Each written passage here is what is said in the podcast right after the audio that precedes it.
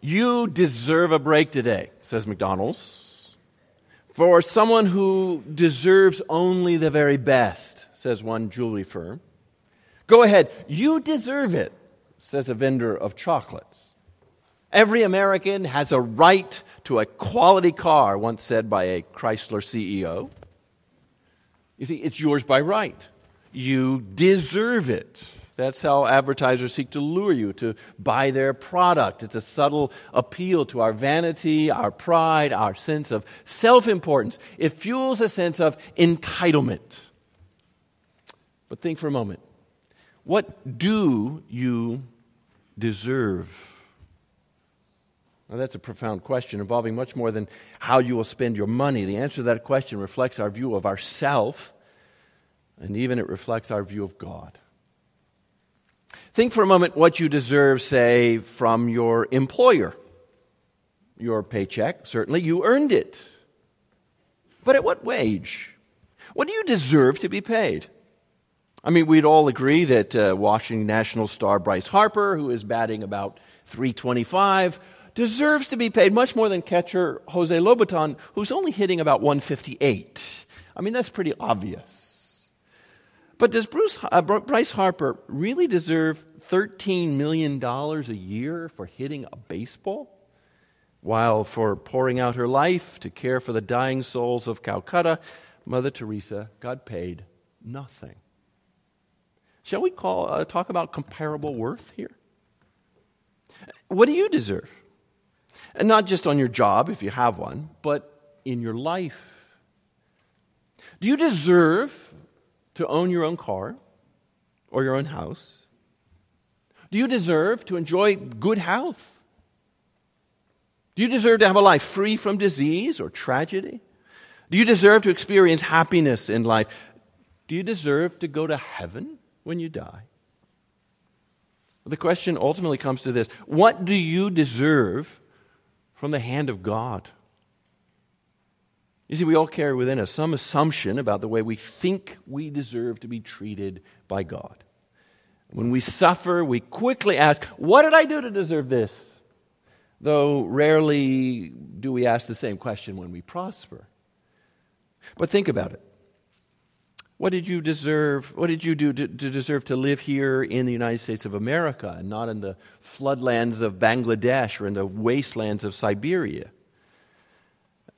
Do we deserve the advantages of birth or, or family or opportunity that we've all enjoyed in one way or another? What do you deserve from the hand of God? You see, that's a question faced by the Israelites as they stood on the east side of the Jordan River, about to take possession of the promised land. Moses knew the natural inclination of the human heart. And he warns the Israelites of the temptation they will surely face in coming to answer this very question.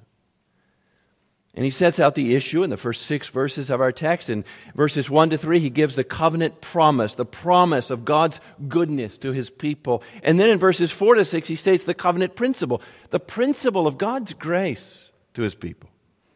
And then in the rest of our passage, this covenant principle is illustrated in the life of these people. As Moses recounts to the Israelites how through their own rebellion, the covenant was broken, and then how through his own intervention, the covenant was mediated, and then finally, how through God's grace, the covenant was renewed. What did the Israelites deserve from the hand of God? They had to face this question, and so must we. For the way that we answer it, will have a profound effect on the way that we relate to God and the way we relate to other people. So let's turn back then to Deuteronomy chapter 9, which we just read. First, the covenant promise.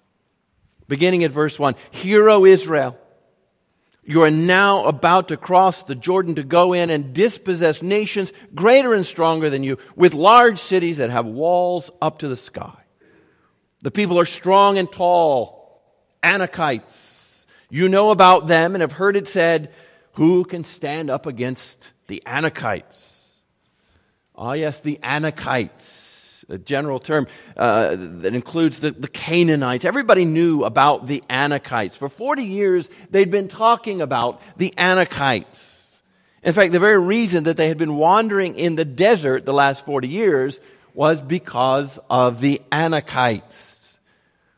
The ten spies that had been sent out by Moses uh, had warned them about the Anakites, how big and strong and invincible they were. Forget about what God had promised, they said. There's no way to overcome the Anakites. Who can stand up against the Anakites? It'd be like the Annandale High School football team trying to go up against the Washington Redskins. They may put their pants on one leg at a time, just like you do, but what does it matter when their one leg is bigger than two of yours? But in the face of a thousand to one odds of defeating the Anakites, look at the promise of verse 3. But be assured today that the Lord your God is the one who goes across ahead of you like a devouring fire. He will destroy them, He will subdue them before you. And you will drive them out and annihilate them quickly, as the Lord has promised you. See, this is the promise of God's goodness to these people, demonstrated here in the gift of this good land.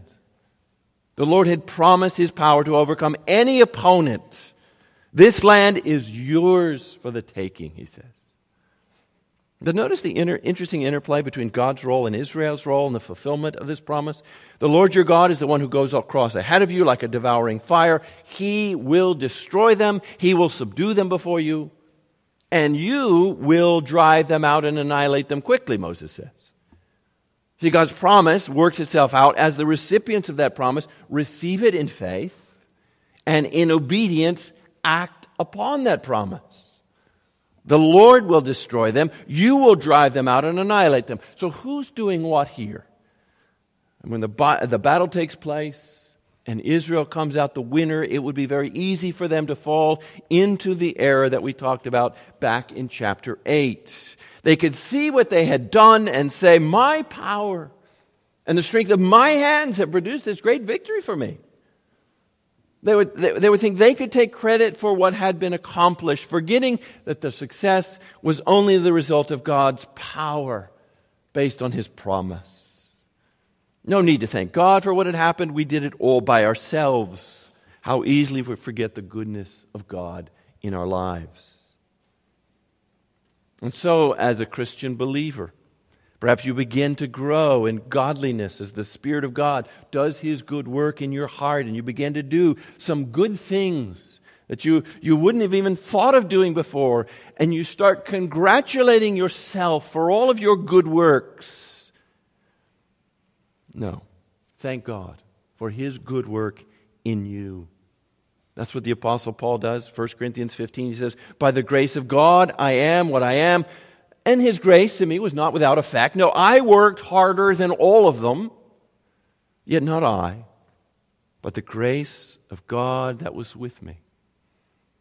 So, God's promise of, of becoming more like Christ, of growing in godliness, that's, that's His promise. And we're to receive that promise and act upon that promise and grow in godliness. But when we do, we mustn't think that it was our power, our strength, our godliness that was the result. No, it was God's work in us. But there's another error, error here, equally dangerous, that could result. Even when the Israelites recognized that it was God's power at work. It's mentioned here by Moses in verse 4. He says, After the Lord your God has driven them out before you, do not say to yourself, The Lord has brought me here to take possession of this land because of my righteousness. No.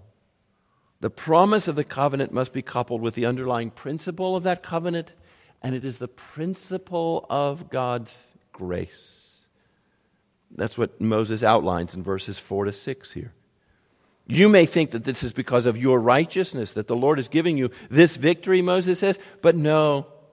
It is on account of the wickedness of these nations that the Lord is going to drive them out before you. It is not because of your righteousness or your integrity that you're going in to take possession of their land, but on account of the wickedness of these nations. The Lord your God will drive them out before you to accomplish what he swore to your forefathers, to Abraham, Isaac, and Jacob.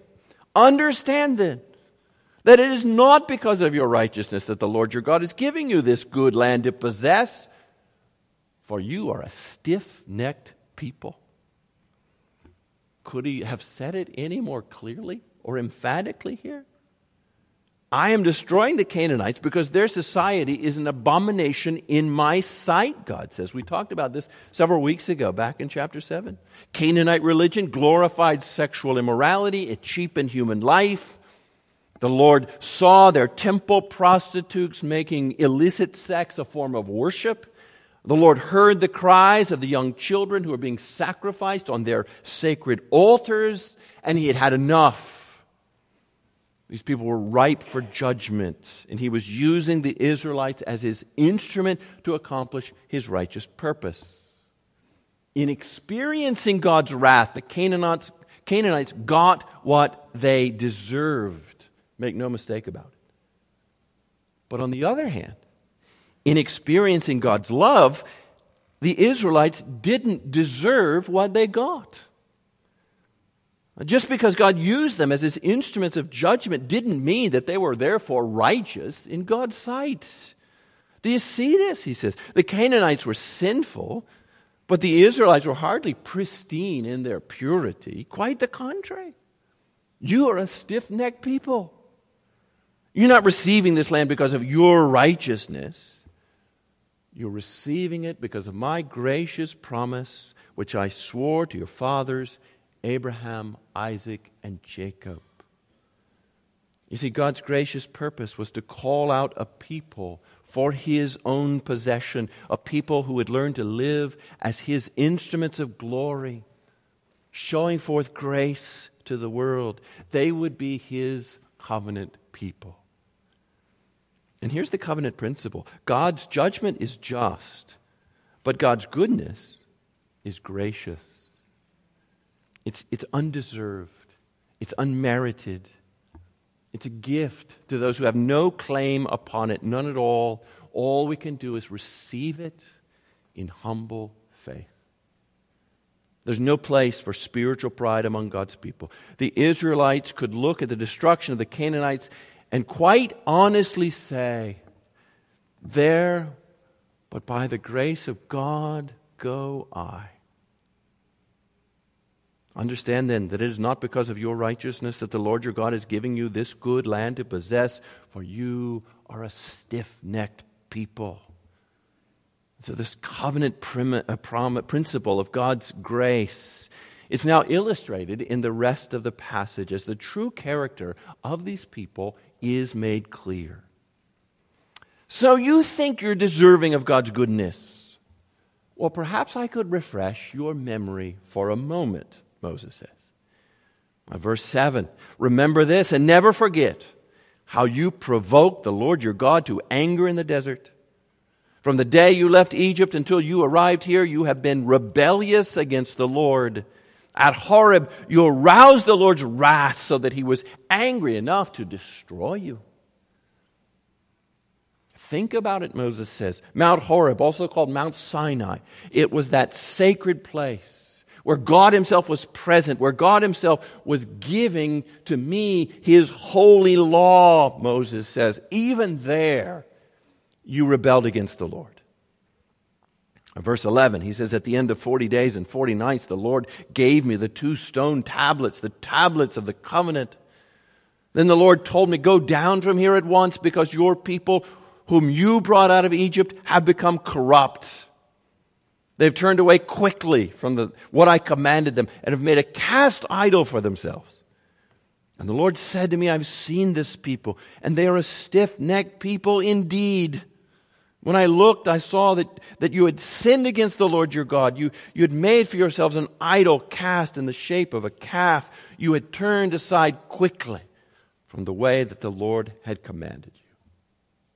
You turned aside quickly, quickly, at the very moment of God's greatest revelation of His holiness, you turned your back on Him and you were making for yourself a golden calf to worship. And this was no isolated incident. Look at verse 22. You also made the Lord angry at Taberah, at Massah, and at Kibroth Uh, we, we know those stories from the book of, of, book of Numbers. And when the Lord sent you out from Kadesh Barnea, he said, Go up and take possession of the land I'm giving you. But you rebelled against the command of the Lord your God. You did not trust him or obey him. You see, the history of Israel up to this point is one of total failure. Again and again, they have failed to respond to the Lord in faithful obedience. And Moses' conclusion here, verse 24 You have been rebellious against the Lord ever since I have known you. How dare you think that it is because of your righteousness that the Lord is giving you this good land to possess? You are a stiff necked and stubborn people indeed to go on believing that when all the evidence points in the opposite direction.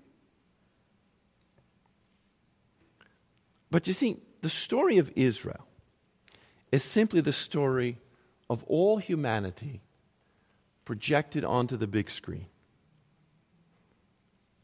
What would the Lord have to say to you when you start thinking as the Israelites did?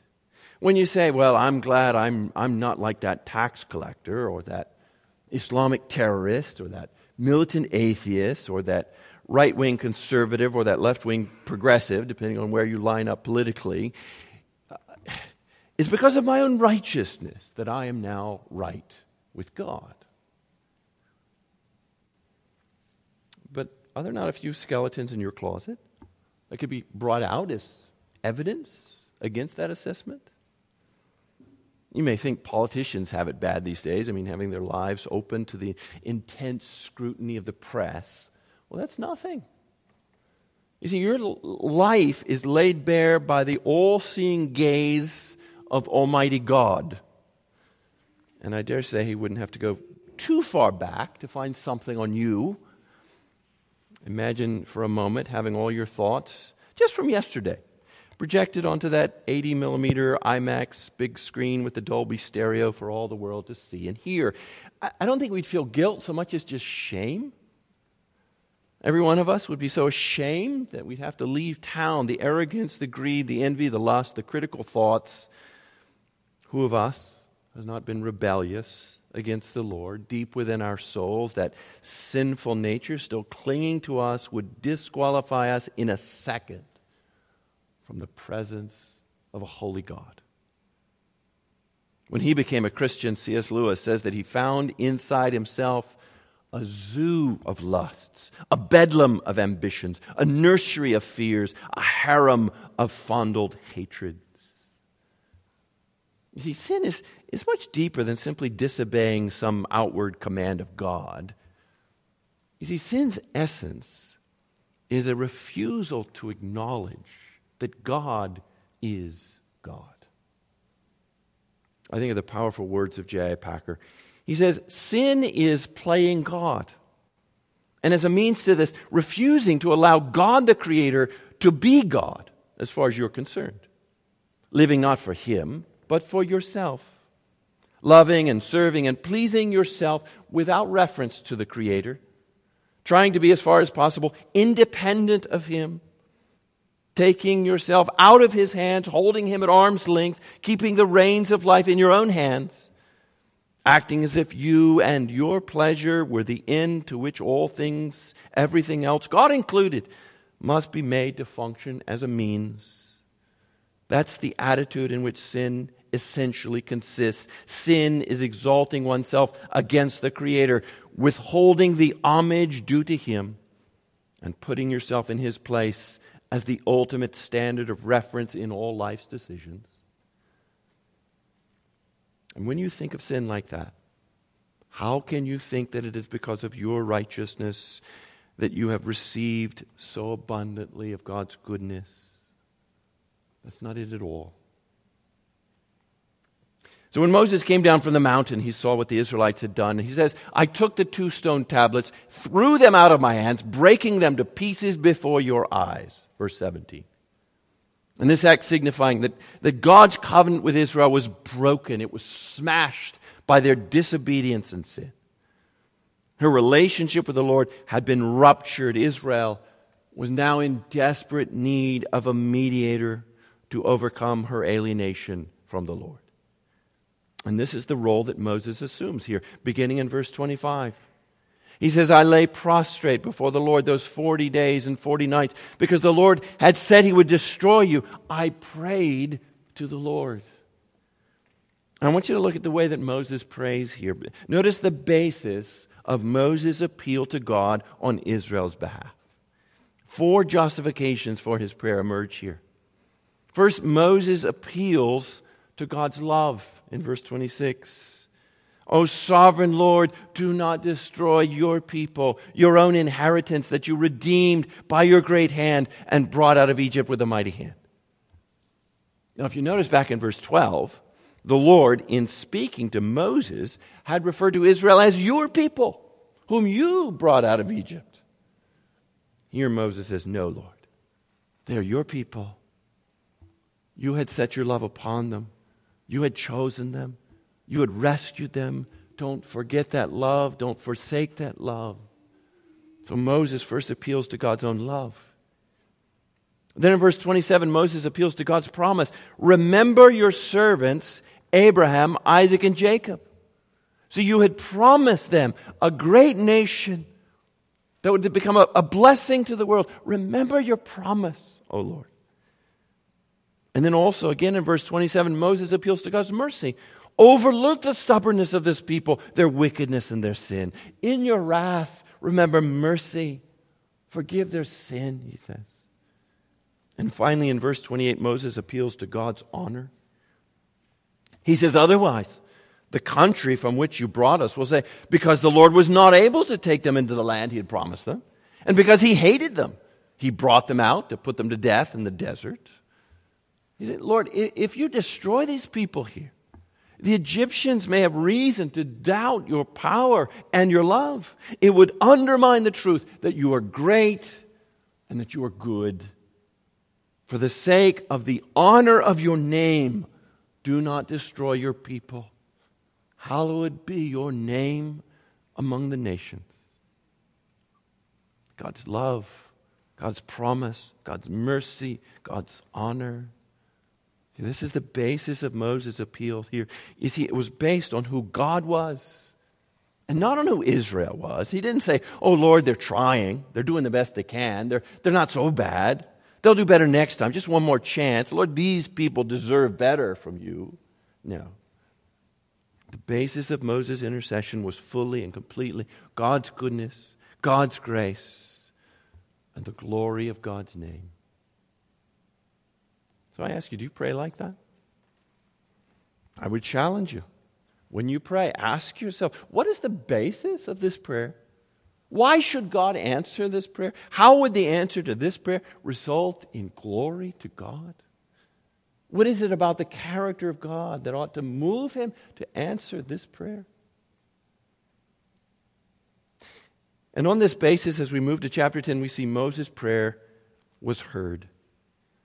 At that time, the Lord said to me, Chisel out two stone tablets like the first ones, and come up to me on the mountain. Also, make a wooden chest. I will write on the tablets the words that were on the first tablets which you broke. Then you're to put them into the chest. And then we see that, that kind of aside there in, in chapter 10 where it talks about what happened. Well, those are just ways of showing the covenant continued. Uh, even Aaron and his line was preserved. And then he concludes in verse 11 Go, the Lord said to me, and lead the people on their way so that they may enter and possess the land that I swore to their fathers to give them. Through Moses' mediation, the covenant, this covenant based solely on the grace of God, this covenant has been renewed. And this good land was now theirs to possess. So I ask again what did the Israelites deserve from the hand of God? Nothing. Can't you see it? Nothing at all. It was not because of their righteousness that the Lord was bringing him into that good land. That land was a gift of his grace. Yes, they had to believe that promise, they had to act on that promise to actually take the land. But the land was still a gift, it was a gift of God's grace. And they had this most important lesson to learn. And so do we. We need to learn this lesson most importantly because it is the first step in coming into a relationship with God. We must first recognize who He is and who we are. That He is the holy King, we are but His rebellious subjects. He is the righteous Lord, we are His guilty debtors. He is the author of life. And without His saving work, we are spiritually dead, infected with this dreadful disease of sin that affects every aspect of our being heart, soul, mind, and body. And so we must come as beggars with no claim upon his goodness. We must recognize that he is under no obligation to extend a loving hand toward us. We deserve nothing but his righteous wrath. But you may say, well, I'm as good as the next guy. Why should I deserve anything less than anybody else? That sounds reasonable.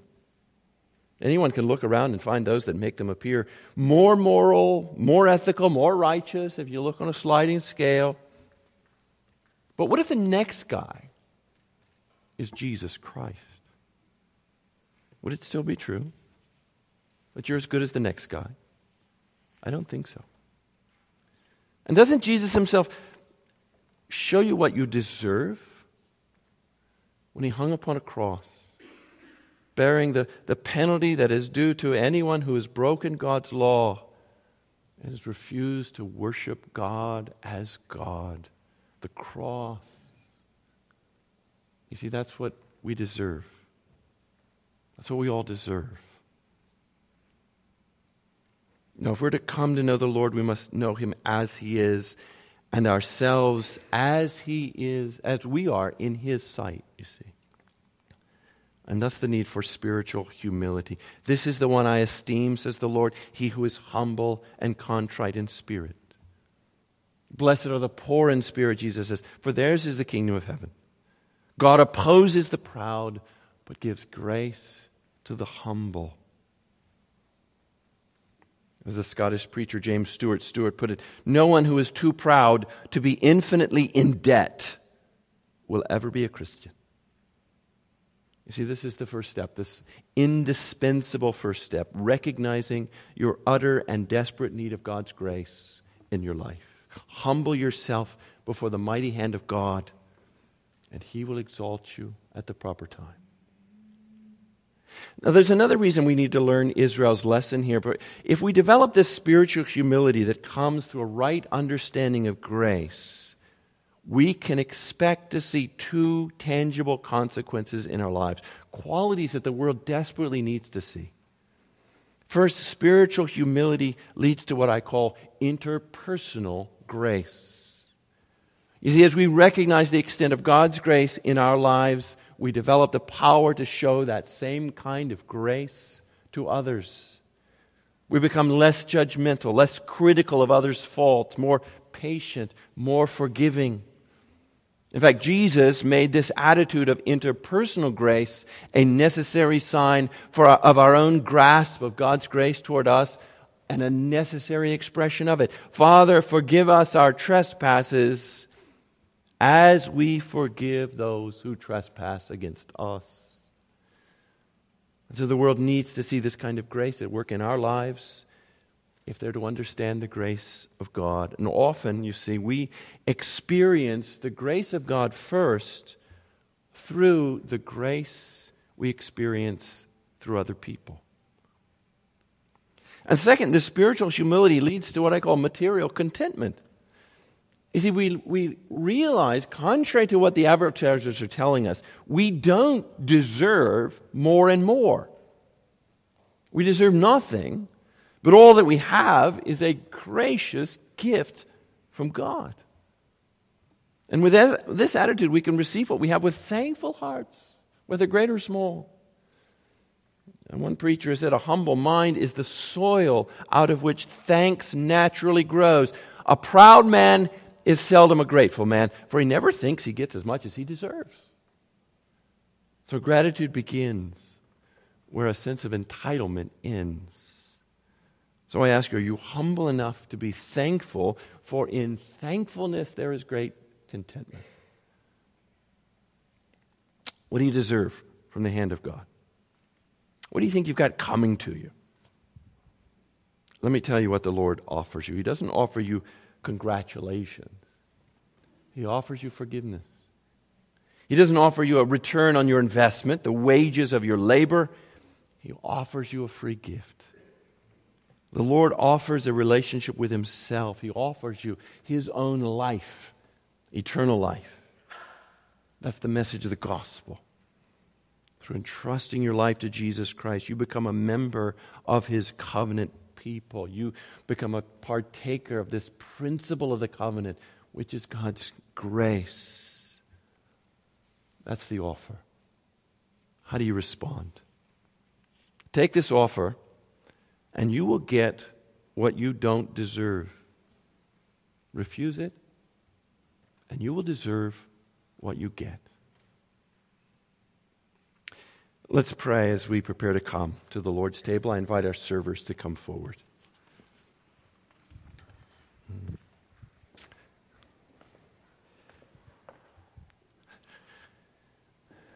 Lord, we pray that you would open our hearts to your marvelous grace, your undeserved favor toward us.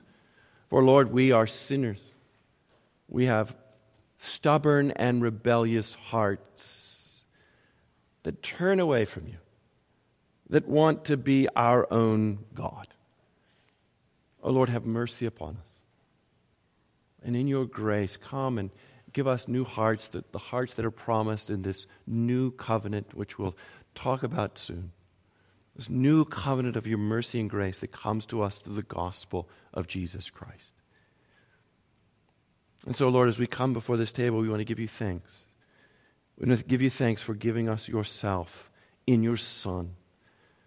We want to thank you for his sacrifice for us as he takes upon our sins, upon himself. Lord, may we see in the bread and the cup your marvelous grace and receive it afresh here this morning. In Jesus' name, amen. Amen.